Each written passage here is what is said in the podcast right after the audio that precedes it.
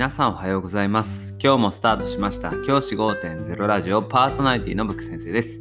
僕は元気の教師です。学校で働きながらリスナーの先生たちが今よりちょっとだけいい人生を送れるようなアイデアを発信しています。よりや授業学級経営働き方同僚保護者児童生徒との人間関係お金のことなどを聞かないよりは聞いた方がいい内容を毎朝6時に放送しています。通勤の後から10分間聞き流すだけでも役立つ内容です。一人でも多くのリスナーの先生たちと一緒に良い教師人生を送ることが目的のラジオです。今回のテーマは仕事は引き算で考えようという話をしたいと思います。先生方、日々忙しい仕事の量だと思っています。特にこの4月の時期は本当に忙しいですよね。もう次から次へと仕事が舞い込んできたりとか、あとは学級のね、学級経営もこの時期はもううまくいかないことが多いので、大変お疲れだと思うんですけど、こんな時だからこそ引き算の仕事を考えてほしいと思っています。学校で今まで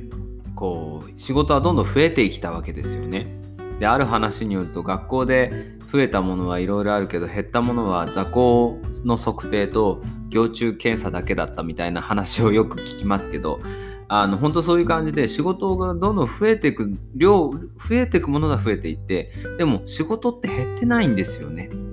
これがやっぱり学校としてレベルを上げていく学校のアップデートをしていく上で大事だと思うのは引き算なんですよね。で学校全体の引き算をすべきなのは管理職の仕事だと思います。管理職の先生はそれを学校全体の引き算をしていくのが仕事。業務改善をしていくのが仕事。で、僕たち、まあ僕を含めて多くの先生、これをラジオを聴いてくださってる年代の先生って、大体が、えー、まあ、20代から40代の先生が多いというふうに思っています。その先生方に考えてほしいのは学級であったりとか自分の授業の中で引き算を考えてほしいんです。僕のしている引き算は何かっていうとノートの回収をしないことです。ノートの回収これはした方がいいですけどしなくしてもしなくてもですねあまり効果は変わらないと僕は思っています。過去に僕が持った学年ので毎日ですね書いた文章を見るために集めて赤を入れて返してたことがあったんですけどそこまで学力が上がったという感じもしませんでした。一方で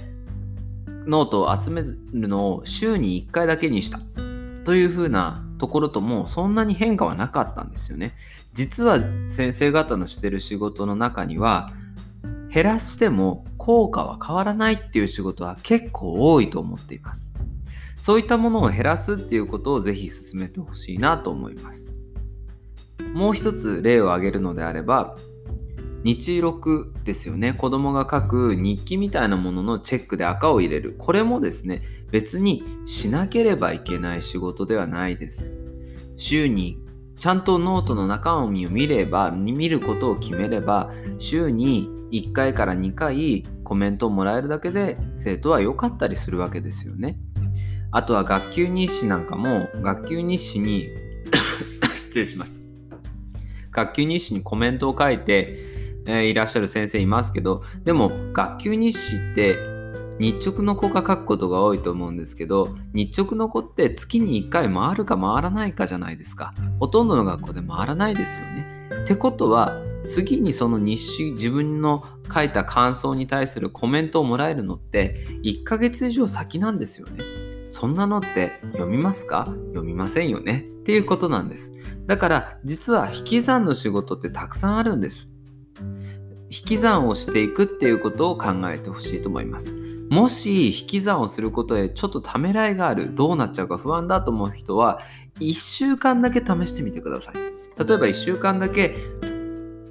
児童生徒に言って今日の日記に対するコメントは、ま、え1号車の人たちだけだよとか2列1列目2列目の人だけだよとかそういう風な指示をしてそこだけ見るとかそういう風にしてみてじゃあ結果何か変わったかって言って変わらなければそのまま減らしていい仕事だと思います。